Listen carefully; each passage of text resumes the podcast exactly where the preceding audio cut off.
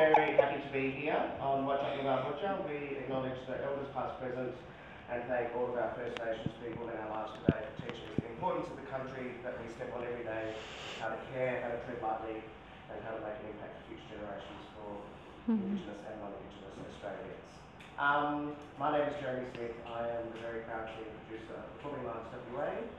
Um, welcome to the first public event of the 2022 Colliong program. Today was the first day of the Colliong Artist Lab, which for the last two years has been focused on emerging arts workers from culturally diverse backgrounds. And this year with support of both DLGSC and My Place have pivoted to support emerging disabled artists. So we have 10 incredible artists joining us for the next week here at the Blue Room, and thank you to the Blue Room for their support in hosting us, um, to work under the tutelage of, and with the tutelage, I should say, of um, five ally artists, we're calling them, from WA and from Victoria, and of course, our lead mentor, the wonderful Caroline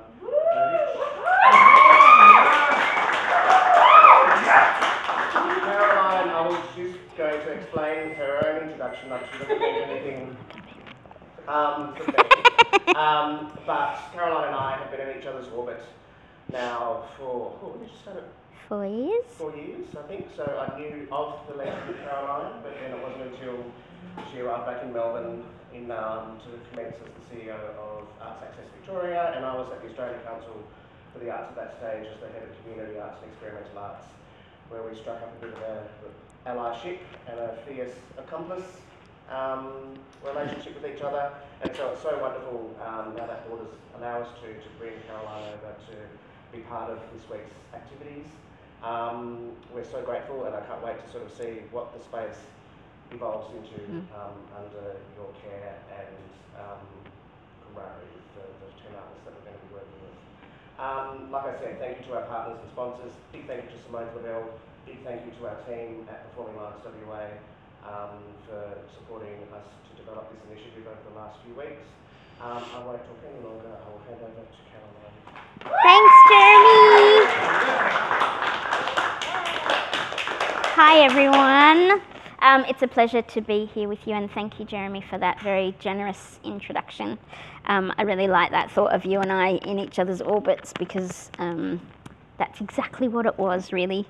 Um, it's a pleasure to be here with all of you. Thank you so much for having me um, and giving me such a warm welcome onto um, Noongar land. It's um, we're reminded through a beautiful welcome today that we all have the potential to change lives that we come in contact with, and um, yeah, it was a really good reminder. I think I'm very um, I've spent a lot of time thinking about legacy and the legacy that we leave and um, the cultural heritage that deaf and disabled artists bring to a space that are rarely thought about or acknowledged. And I'm really excited this week to be um, working with 10 incredible artists to really think about their legacy and the cultural heritage that they are also landing in the space and imprinting on each other in a way um, and the whole team. So thank you for having me.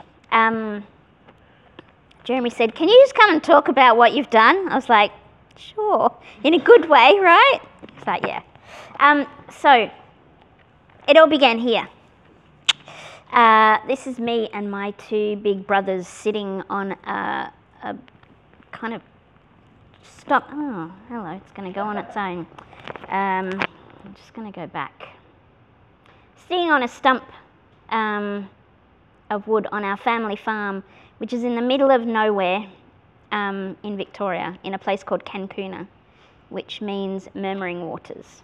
And um, this is where my dance career started. On my next door neighbour's dining room table, with me thinking of myself as Olivia Newton John from Grease, hence the very bad, tiny uh, leotard there, and my pink ladies obviously at either side of me. Um, I always loved dance. I knew that when I grew up, I either wanted to be a ballet dancer or an ice skater. not the most practical things when you're uh, a wheelchair user. And I had never seen any other wheelchair users who'd taken that on as a career, but for some reason I thought I might. Um, it was probably a few years ago that I had a little moment of reflection kind of went, oh my gosh, well, I'm not a ballet dancer, but I am a dancer, and that's my job. And it's kind of interesting to see the evolution of that dream. Um, mostly at this age, I just bossed my brothers around and pretended I was a teacher or something. So, um, interesting. But this is where it all began. In 1996, um, some of you may remember, uh, Candoco were coming to Australia for the first time. And for those of you that don't know Candoco Dance Company, they are probably one of the world leaders in integrated dance um, in the world. Um, and it was quite a coup that they came to Australia, they came to Melbourne. And um, I was invited to become, I was 25, and I was invited to become part of a program, a 12 week uh, program um, in contact improvisation. So, in 12 weeks, we learnt what contact improvisation is. And for those that aren't familiar with the term contact improv, basically it is dancing in physical contact with another body. As someone that lives with fragile bones on a daily basis, not the most sensible dance option to take uh, because it's all about weight sharing and being moved by other people's weight. Um, but it was the first time in my life that I really landed in my skin. It was the first time in my life that I really got to explore the edges and the brilliance of this strangely awkward body as I'd been led to believe it was and what it was capable of. And it was the most significant moment in my life um, at that time. In 2002, I, uh, I, I, danced with, so as a, as a result of Candoco coming, um, a company that some of you might be familiar with, Weave Movement Theatre emerged through that process. And um, Weave still exists. It's still running in Melbourne um, under the very amazing care and wisdom of Janice Florence um, who I now have the pleasure of working with at Arts Access. She is our access guru. Um, but I always credit her with me having a career in dance because if it wasn't for Janice, I would never have had such wisdom. I would never have learnt from another disabled dancer in such um, an incredibly generous way. So I, I hold Janice responsible for a lot in my life, and I tell her that all the time when I was dancing with Weave, every time we performed, I kept thinking, oh my God, imagine if I could actually do this every day of my life. Imagine if this could be my job. Imagine if I could teach other people. I could help people land in their skin. Imagine if that was my job. But it was never going to happen if I stayed in Australia. So in 2002, I moved to the UK. I moved to get married. Um, I got out of that after five years. I had a little heterosexual holiday until I reminded myself that I was a lesbian and I needed to be with a woman, not with a man. Um, but I decided to stay in the UK anyway. But in that process, I, again, through Candoco, I had a mentorship um, with some of the dancers from Candoco coming to Newcastle, where I was based. So, Geordie, wherever you are, I'm very familiar with the Geordies. Um, your name is very familiar to me and very dear. Um, I remember going into Janet Archer, who was the artistic director of Dance City at the time, and saying, Okay, I'm here. I've been dancing in Australia for six years. I want the opportunity to dance. What are you going to do about it? And she said, Well, I can offer you a mentorship.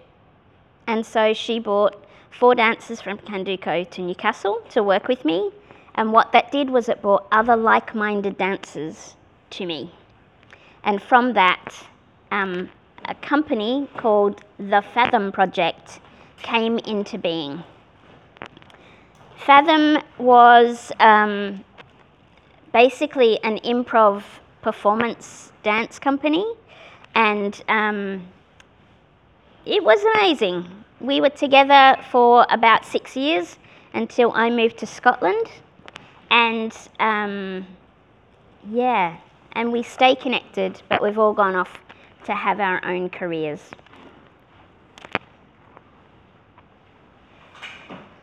In this time, also, I met um, a dancer called Fiona Wright, and Fiona was a very experienced dancer and had just completed her PhD in dance.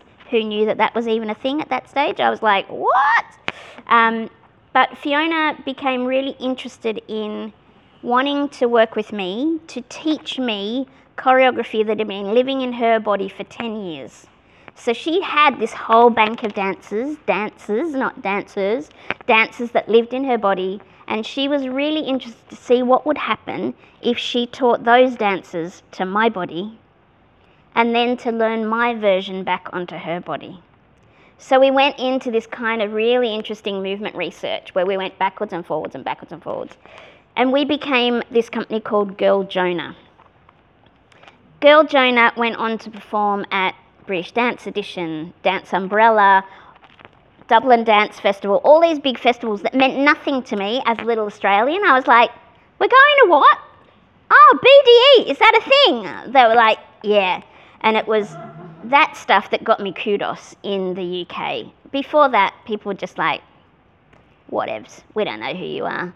But suddenly I was kind of propelled onto this trajectory, and all of a sudden I was kind of being seen by audiences that weren't expecting a body like mine within that space. It's still early, it's 2004 at this stage.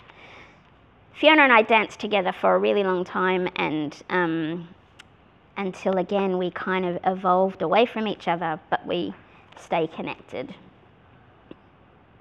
And this is an image um, from a piece that we made called She Was a Knife Thrower's Assistant which came out of um, I had been away working on another project which felt very beige.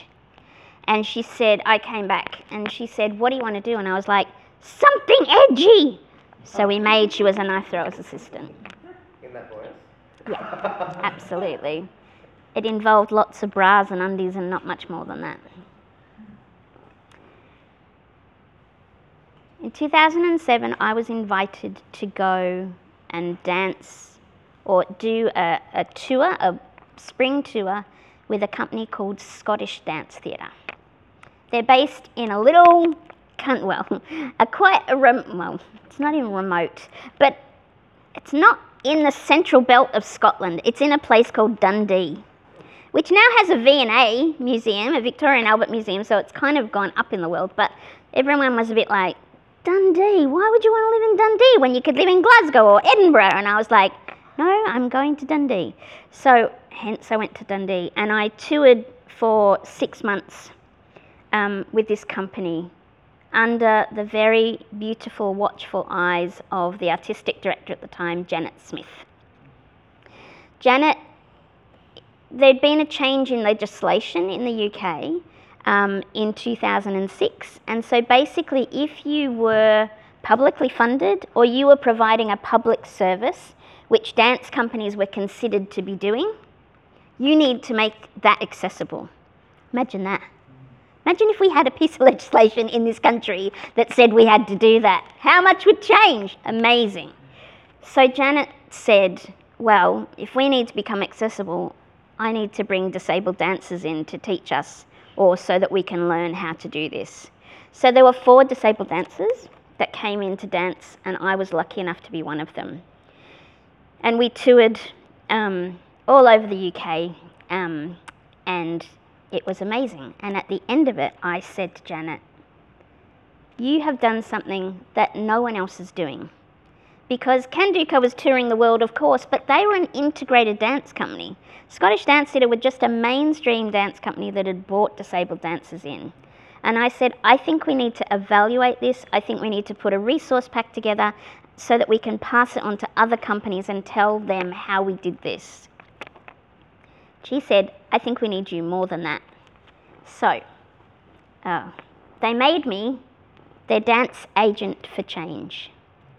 And I was their dance agent for change from 20, 2008 to 2012. Um, and I'm going to come back and talk about that because just before I slipped off to do that, I made this piece called Proband. And I made this piece, and this I would describe myself as a reactionary choreographer. I make work because something drives me to do it. And I'd been to see a show at Sadler's Wells, a very famous dance house in London, that with 1,500 people, probably more, in the, in the, um, in the audience. And I watched a group of dancers of a very well known company pretending to have ataxia on stage, pretending to have involuntary movement. And I just sat there going, I am A, hugely offended by this. I am thinking that if they were real disabled dancers with ataxia on stage, would we sell out 1,500 seats in a main house in a big, glitzy kind of venue? Probably not. So it lit a fire in my belly, and I applied for some money from a place called the Wellcome Trust, which funds SciArt, so shows that bring science and art together. I had a background in genetic counselling, so after getting my degree in um, performing arts, I worked in lots of admin, and then I went back and I trained as a genetic counsellor.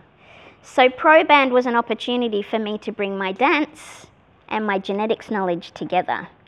I worked with a scientist that had discovered my genetic mutation, and everything within the piece was based on my DNA. The lighting, the sound, the movement, choreo, everything. And it was very cathartic. it felt really good to put out into the world. Um, and yeah, if you want to know more about me than you ever wanted to know, just Google Caroline Bowditch Proband and you can actually see the seven minute um, film that was made. It was a 30 minute live show, um, but it also became a seven minute dance film, um, which kind of captures the show. Anyway, so that was Proband. So getting back to, I've moved, I moved to Scotland. Ta-da! Here I am. I arrived 2008. I'm in Scotland. I'm working as a dance agent for change. And when I arrived, um, my role was still kind of being worked out. But one of the things was that we, um, it was really important that I actually showed people dance rather than just talking about dancing. And so we set about making this tiny little piece that was going to be in shows for schools, basically, called interactives, where we kind of take work apart and expose when the dancers are counting or show them what different lighting states can do to the mood on stage or whatever. And we, I performed this tiny piece with um, another dancer. The, sh- the piece was called The Long and the Short of It. Um, and uh, I'm three foot four or 103 centimeters, and the dancer that I was dancing with was six foot six. so we literally were the long and the short of it. Um, and we did it at a school show for the first time, um, and one of the principals of one of the schools that had brought their kids said, "Why is that show? I mean, why is that piece not in the main repertoire of the company?" And Janet kind of went, "Oh." I don't know. I guess we hadn't really thought about it. And he said, Well, I think it'd be really important to take it on the show on the road. So I literally went from having an admin type job and some teaching to being on tour with the company again, which I then did for the next four years of my life. One of the most joyous parts of my role, my job, my career has always been around teaching. And I got to um, be the director of dance with a company called Paragon Music. Um, and we worked on this piece called Make Music Move, or this program, where we brought young disabled people together as a school holiday program, brought them together, and in a week we would make a piece. So we would work with a group of musicians, and we would work with a group of dancers, and lots of young people in the middle, and um, we would make a piece in a week. And I met some of the most extraordinary young people in that time. And what I discovered is how little access young disabled people have to disabled adults, and how important and significant that is. So I met a young woman who is fabulous and I still have contact with who kind of came in at 15, like grumpy 15 year old, kind of sat there with her arms crossed and went, I don't even want to be here, my mum's made me come. And I was like, that's cool. We're just going to go in here and do some dancing and you can join in whenever you want to. By the end of the week, she was like, right, I want to dance as a career. I'm going to go and study. I'm going to do all of these amazing things. And she's still dancing now. Um, and she spoke at a conference very passionately a couple of years after that. And my favourite quote from her was, Yeah, sure, I can't dance like Beyonce, but she can't dance like me either. And I was just like, My job here is complete. I can now leave. I've done all that I need to. Um, I remember we went into a, a special school, a specialist school, um, which there are still a lot of in Scotland. And um, this little kid ran into the room and kind of went, Are you our teacher? And I was like, Yeah. And he ran out into the corridor to all these other young disabled people and just went, Oh my gosh, guess what? And they're all like, What? She's one of us! I realised at that point that that young person had never ever met another disabled adult. There were kids in that school that were growing up believing that their disability was going to disappear because they never saw anyone that looked like them or experienced anyone like them in the world. And I just thought, this is horrendous. We need to change this. We need to do something about it.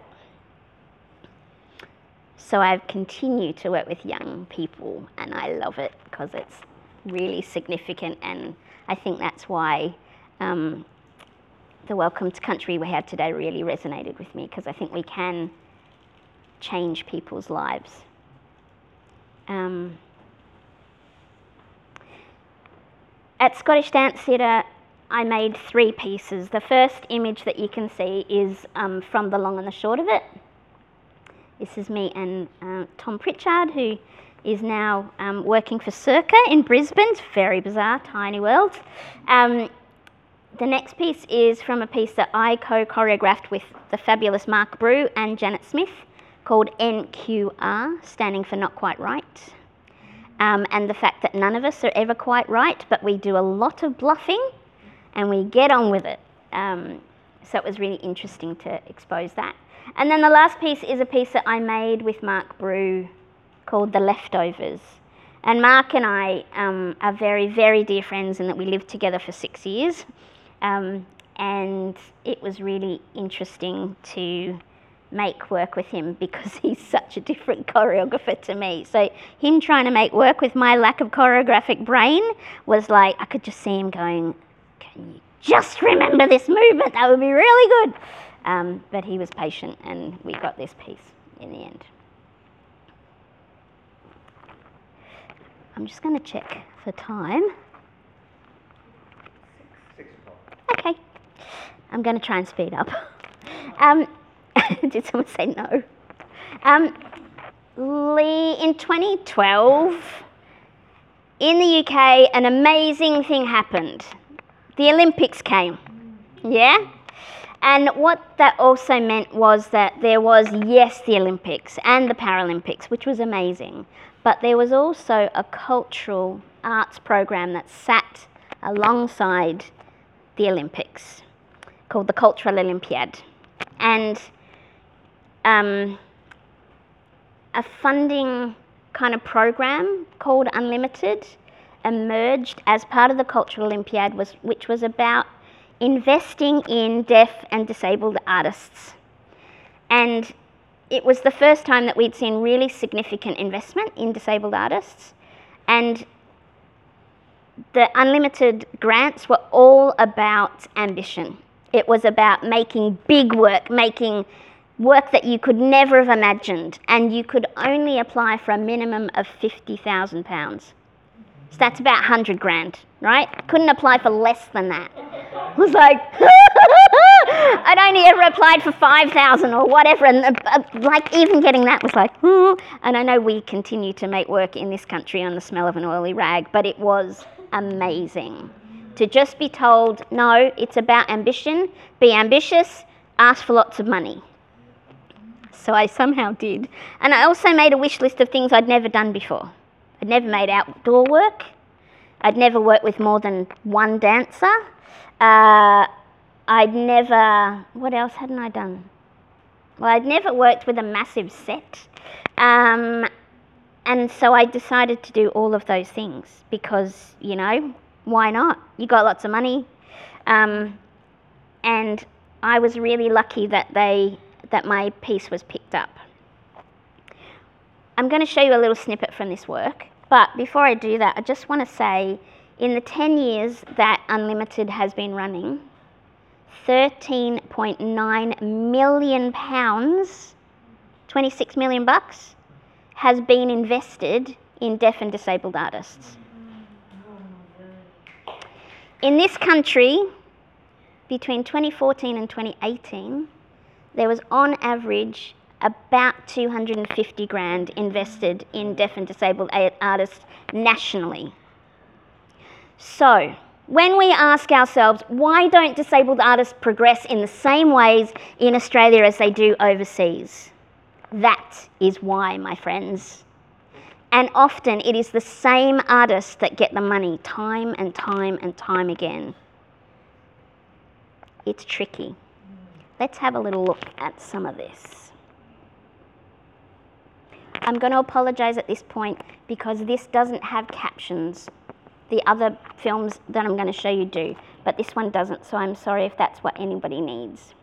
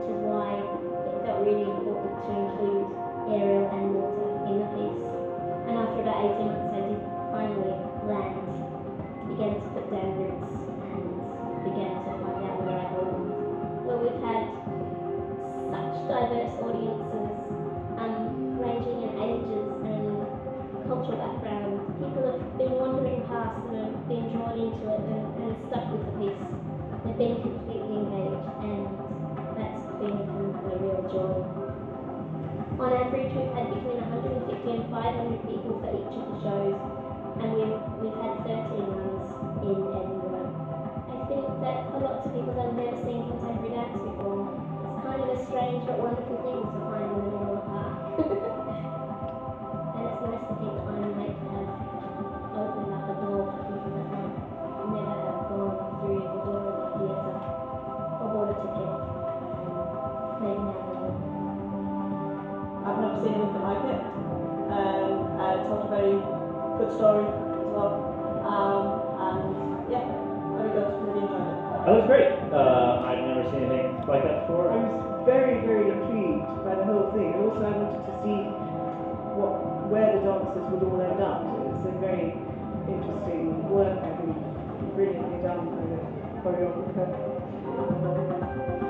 She wasn't paid. I didn't know her.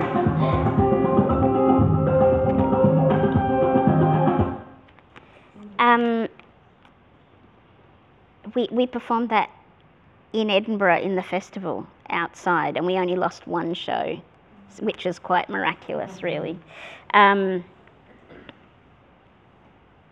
that show we did for a time, and um, actually, it was that show that um, uh, is where I first connected with Wendy, because Wendy was being the director of, well, at South Bank and was being the director of Unlimited Festival, and we had um, uh, a static version. So the dresses that the dancers were wearing had faces on from a, an exhibition that we'd done pre the live show happening, where we I talked to people that had left somewhere else to move to East London, that had been born in East London and never left anywhere. Um, or that had been in East London not by their choice. And so we, we, I interviewed 12 people and we did this beautiful kind of installation piece with their recording of their stories and um, objects that were really important. Like we had stories coming out of teapots and um, backpacks and all sorts of things. And I, I just met extraordinary people. So, um, yeah, that was a lovely thing. And then there was a live show um, as well. Um, I'm just going to touch on this talk was made in 2003 and was based on renewable energy. So I worked with a group of engineers. I learnt the engineering. I would then take that wisdom to the dancers and try and make it um, make sense to them so that we could make choreography from that work. It was really interesting and um, a lovely, lovely thing to do. Hmm. Falling in love with Frida. I made. I started making in 2014, um, and it. Uh, some of you might have seen this. It came to Melbourne in 2016. Wendy programmed it um, as part of Unlimited in 2016 as well, maybe or 2014. Um, it wasn't un- it wasn't an unlimited commission, but Wendy just came and went, I want that show in the festival. Um, so thank you for having it and putting us on that amazing stage that you did. We performed Falling in Love with Frida 93 times before we finally put it to bed in 2018, but it's um, it's kind of 10 years in two years, so we're thinking, what do we do with it next? Um, but let me show you a little snippet from Falling in Love with Frida and then we can talk about it some more. It's got quite a loud soundtrack, just to give you a heads up.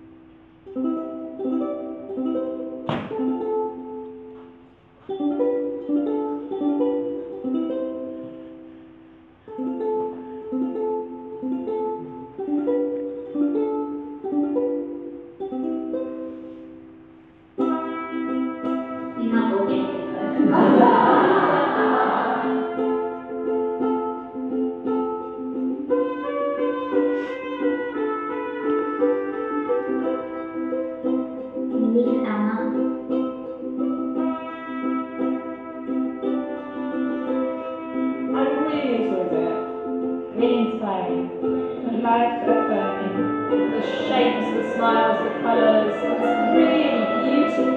It's a sad story, but it's done with real affirmation. It's seductive and funny and really radiant.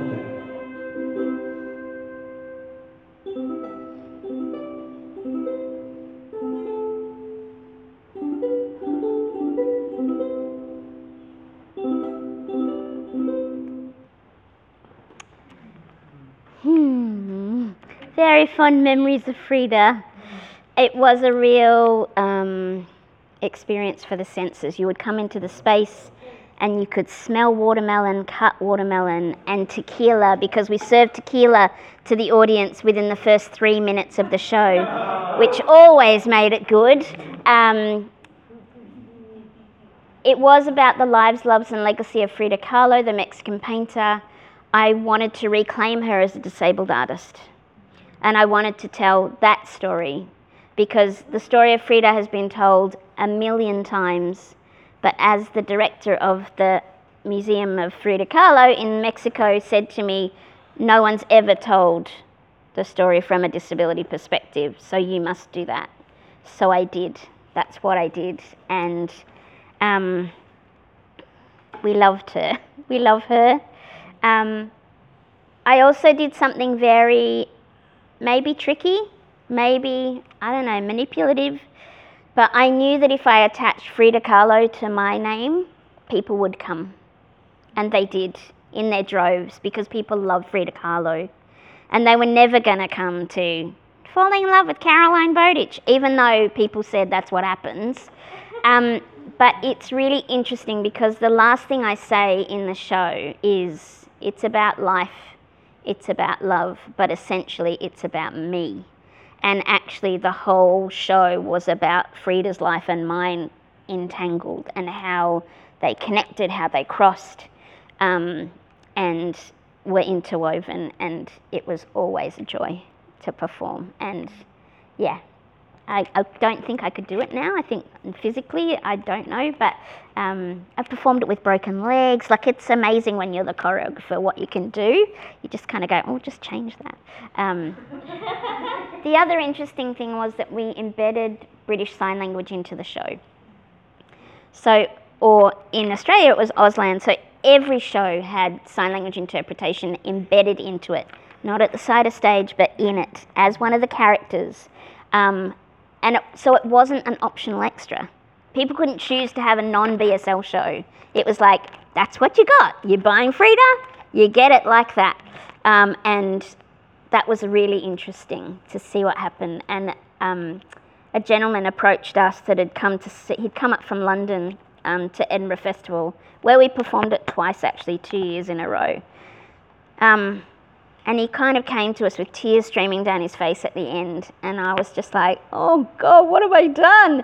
And Yvonne, who was our um, interpreter in the show, just said, This is the first time in his life as a 60 year old man that he's come to a show and someone has thought about him. We touch lives without even knowing. Like we make those choices and we don't actually realize what we're doing um, to the world. The rain's coming. I'm going to take you from. Um, we're nearly there. Uh, from one from one extreme to the next. So Frida was all about sex and tequila and kind of sensuality. Laura, who's in the room, my partner, um, and I discovered um, that we started to do some research around, or people kept prodding me to make work for young audiences. Would you make work for young audiences? And I was like, oh, I don't know. So Laura and I set about spending about 18 months doing some research around going to children's shows and um, seeing what was out there. And we realised that what was on offer for young people involved white, standy uppy 20 somethings performing on stage. There was very little diversity in the bodies that were being shown, there was very little diversity in the stories that were being told. It was very cookie cutter. And rather than just whinging about it, because I'm a reactionary choreographer, we set about making two works for young audiences. One for three to eight year olds, which is The Adventures of Sniggle, um, which, as you'll see, is where I get miraculously transformed into a giant snail.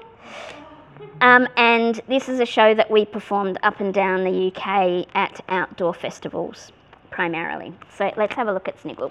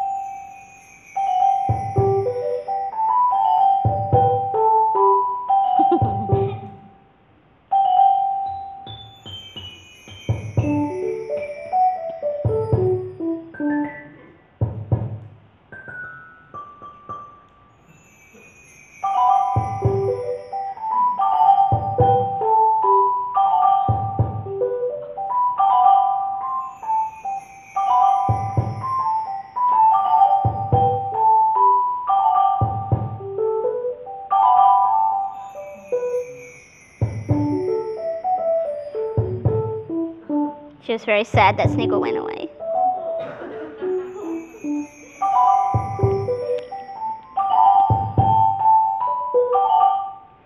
So, The Adventures of Sniggle was beautifully designed by Laura, and I obviously got to perform it. Um, I made a promise very publicly when we were performing Falling in Love with Frida that I would never ever make another work that had text in it that wasn't interpreted. So, for Sniggle, I had to learn Snigglese. and Sniggle means snail in Swedish because it was the Swedes that had pushed me to make children's work. So that felt appropriate that we would um, we would have Sniggle. But yes, Snigglese um, was all that was spoken uh, by Sniggle the whole time, and um, it was very fun. There's no, it's just a sound. It doesn't mean anything. But I had many young um, autistic kids come up to me and say, interpret for their parents what, what Sniggle was saying. It was really interesting um, how that connection was made about, I'm going to tell you something, parents, that you don't know because I am, I can understand Sniggle. And it was a really, really beautiful thing. Um, making one children's show isn't enough, so we also made another one. Uh, but we made Sniggle and Friends for under ones, so for teeny weeny weeny babies. Um, again, Laura did the, the, the, set and the design for this show, and it was extraordinary. Um, the set was built around me, and it was built for my size, so it was only 20 centimetres off the ground, because that's the length of my leg from my knee to my foot um, and it meant that I could easily move around the set. The other big rule that I made for the other dancers was that they weren't allowed to stand up. It was a mixed cast of disabled and non disabled dancers, um, and the non disabled dancers were not allowed to stand up. I flipped the coin. As a disabled dancer, I've constantly been striving to be more like a non disabled dancer, and for this show, I just kind of went, nah, we're flipping it on its head we're making it so that it works for my body and other bodies can conform to what that is. So we made Sniggle and Friends. Let me show you a tiny bit of this.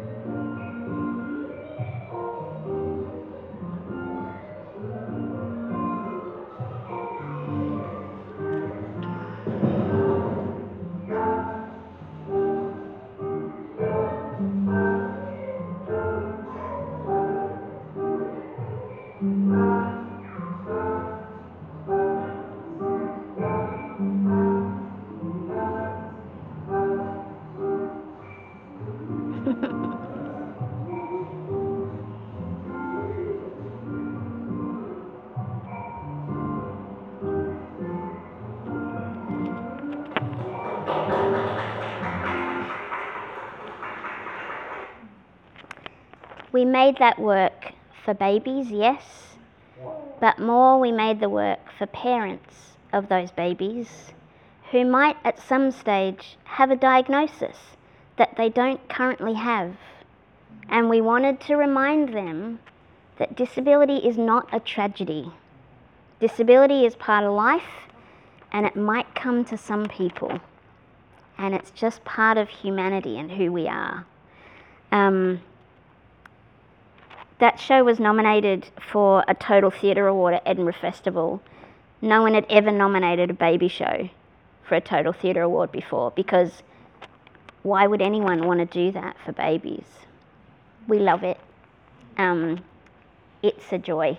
Uh, and I could never have made work for young audiences before I did in my career because you have to let go of all of your ego. There cannot be any ego in the space because it's not about you, it's all about them. And you have to respond to who's in the room. And it was an extraordinary process. Can I have a time check? Because I'm really conscious I've crapped on for days. Thank you. Um, I'm nearly there. I want to talk about Nature of Why, which some of you might have seen at Perth Festival, programmed by the fabulous Wendy Martin. Um, it was the last piece I made before leaving the UK in collaboration with the Para Orchestra, um, the British Para Orchestra. Uh, I'm just going to show you and then we can talk about it. When you explain about why, you have to be in some framework that you allow something to be true.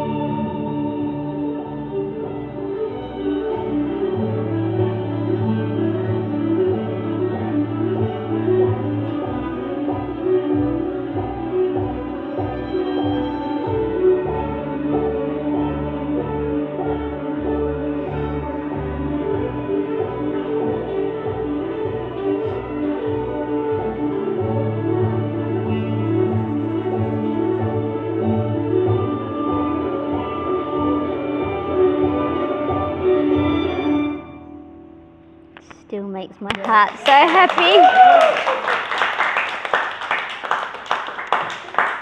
The nature of why.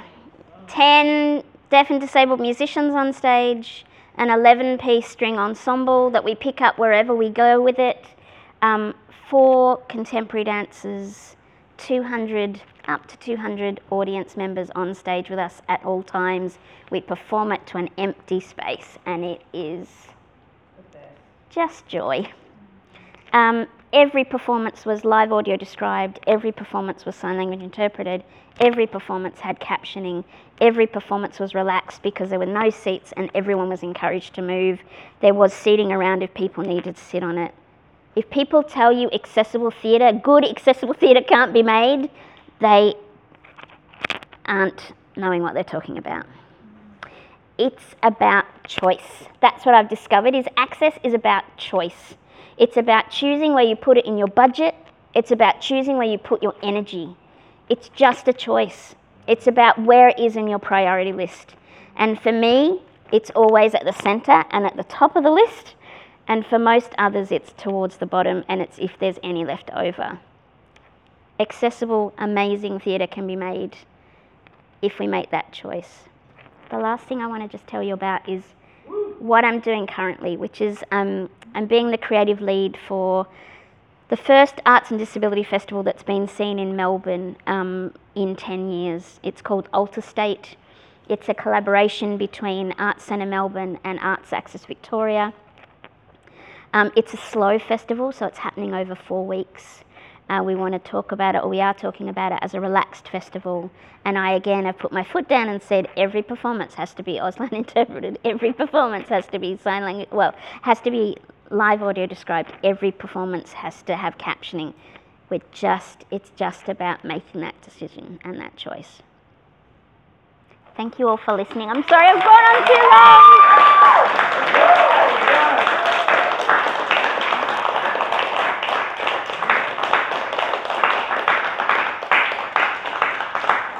Probably got about 30 seconds for questions, but I'm really happy. Really happy to answer any questions. sort of step out, relax. Yeah, yeah, yeah. look Around, please feel free, but I think we can have a few minutes for questions if anyone has um, any questions of Caroline. I just wanted to, um, remember actually that when we bought the nature of why, and when we bought the nature of why, over, we had, I remember a sort of disability and leadership one, and Yeah. looked at that, um, and I'm just reflecting actually, because I remember a number of us in the room at the time, commitment to try and Yes. and one of the things that you said at the time that really made an impression on me was, you know, if you want disabled arts leadership, you have to invest in it. Because you don't get there without investing in it. And that takes time. And I think, I remember a number of us in the room said, okay, we commit to investing in disabled arts leadership and making pathways in between some of our organisations. And I feel like, while we haven't done that perfectly, know, COVID hasn't really been great Yeah. for that. Some of that stuff is happening and I feel really, I just want to credit you actually with some of that, you know, that, for me anyway, that started a really, I had already been on the journey, but there was something about you coming there and the nature of why that was just somehow was like, yes, well, it is a choice. It's a choice. Let's make a choice. Mhm. So thank you. Thanks. Thanks for that reflection. That's really lovely. And I think, I mean, you've, the amazing Julia Hales, hello, is about to go to Edinburgh International Festival. Mate, that's really significant to come out of WA, uh, especially around disability leadership. And I know there was, there's lots of support around Julia, but yeah, she's gone great guns, which is so deserved and what needs to be. Thank you. I just wanted to reflect on the nature of life as like thank you, thank you. Um, and one of your producers at the time, we were actually we were going back and forward about Auslan because that festival, which you know, that festival's pretty proud of their accessibility program, and your producer just said, yeah, but why should someone who uses Auslan have to choose which night of the four shows we go and no one else has to do that? And we were all just a bit like, oh, that's a great point. and, and we, you know, we did it. We made it happen. Mm. And it just really was, um, I, yeah, I, I think that like the impact that the Nature of Ryan Bridge Para Orchestra and yourself coming here um, has been, has it's had both small impacts like that and really large ones. And I, I think all of those impacts are important. And I just want to thank you, Charles, and the team. Because for me as well, it was quite a, um, yeah, it was a, it was a pretty big uh, me my, my career, and I think that very fondly. Thanks, Gemma. That's really lovely. Hi, Simone. Hello. I've got a question about collaborating with, um, between, collaborations between disabled and non-disabled artists and keeping that disability-led ethos. How, how did you find that with the works that you've worked on with, I mean, yeah, Don't long mess story. Caroline, don't. Yeah. I- I've discovered I'm really hard to say no to. Yes! Because I think people are scared to get it wrong. And so if I ask for something, they'll kind of go, they'll have to have a really good reason why it can't happen.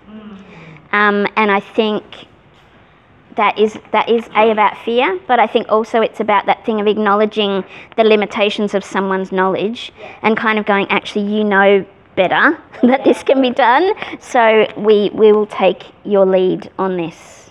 Um, And I think I've been brought in for very specific reasons. I've been brought in because I will kind of go, I can make this happen. I, I can do, I know it might be uncomfortable for everybody else, but I actually feel very confident in this space, and so we can make it happen. And The line in your bio. it's, The mosquito bus. Yeah, yeah. and I think I, I choose my collaborators very carefully as well. And I won't go to places where I think, I mean, Charles the whole time was just like, push us. Here, we want to do this. And I kept trying to talk them out of having me as the choreographer, and they were like, no, we'll wait, we'll do whatever we, we want you to come and be with us to do this. And I was like, I've never worked with live musicians before, there's other people. And he was like, no, stop it, come. Was so amazing about it is it did the thing that everyone wants theatre to do, which is breaks down every barrier. Mm. The audience were performers that, you know, people interacted. There was no holds barred. It was mm. just like, be who you want to be in this space. Yeah. And I, I don't think I've seen anything that so allowed everybody to be themselves. Mm. A- a- and react in whatever way you want to mm-hmm. react, you know. Go up close and stare. You know. Yeah, Mm, yeah, amazing. did all of that. Adam, Hello. hello. Yeah, Mr. Sarah from Backstreet Store. Also, I, mean, I found seeing those very beautiful and very moving, particularly the Sniggle ones. Um, I don't know, something about that just amazed me. Very happy but very sad at the same time. But happy sad, I guess. It was really beautiful, very wholesome. I mean, like you said, like with vulnerable children, you have to, the ego has to basically not exist, and in this case, you have to just be, just, just be what the, what the kids need you to be, and it's just so selfless and so beautiful. It's glorious. Thank you. That was Thanks so much. Thank you. That's really lovely. Thank you. Oh, Oh, Sorry. oh, oh, yes. That's alright. Um, I guess, um, it really resonated with me when you said you were twenty-five and you started thinking about dance as a career. Um, at what point, not at what point, what would you say to that twenty-five-year-old Carolyn now? get out of Australia. What happened if you just fought to Australia? Um, make it happen. Like, find the people that can help you make it happen. Because there are people here that will. Um, I think you just got to find those people that will help you make that happen, support you to do it. Be your cheer squad when it feels too hard, to just kind of go, you can do this, and be really clear about what it is that you want. Um, if you know, and sometimes that's really hard when you're 25, but um, yeah. Yep, find your cheer squad. Gather them round you. Yep. Thank you. Um, I feel like this was such an amazing look at past and kind of like a journey through um, accessibility in the arts through your personal lens over the last however many years. I was wondering what you think the future holds, or what your goals are for, you know, access to the arts, you know, you- leadership and disability, like these sorts of things. I was wondering what your thoughts on where you'd like to see it go. Like, what do you, what would you hope the future holds in the next however many years? Um, I want lots of disabled leaders leading mainstream anything and everything. Um, I also don't want anyone to have to ever disclose what their access requirements are, but they'll just be there. And that'll be really clearly communicated. Um, uh, I want everyone to feel like they have a space and a place that's essential within the sector, and I still think that's not quite, we're a long way from that yet. Um, I think we can all, I mean, there are, so, it's really interesting working with young emerging artists coming out of places like VCA or training institutions now and just how evolved they are. And I think the challenge is that those spaces still aren't accessible to lots of disabled people. Um, and that's challenging, but um, it is really interesting to be having those conversations. I think every arts leader should be looking for a disabled uh, person who can be their succession.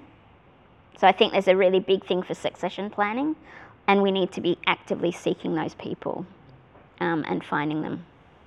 Yeah, that's my thought. And that's not to say that non disabled arts workers and, and people don't also have a role in this space.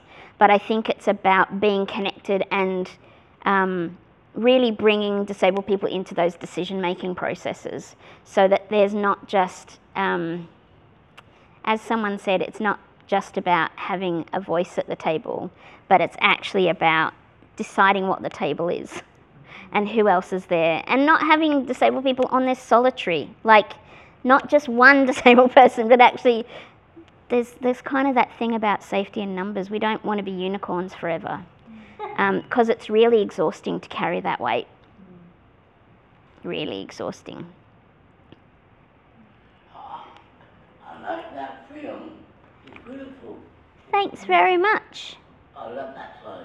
which one pat That one on there, and I like the film. the last one mm. the nature yeah The film, I love. thanks pat thank you Thank you. okay Thank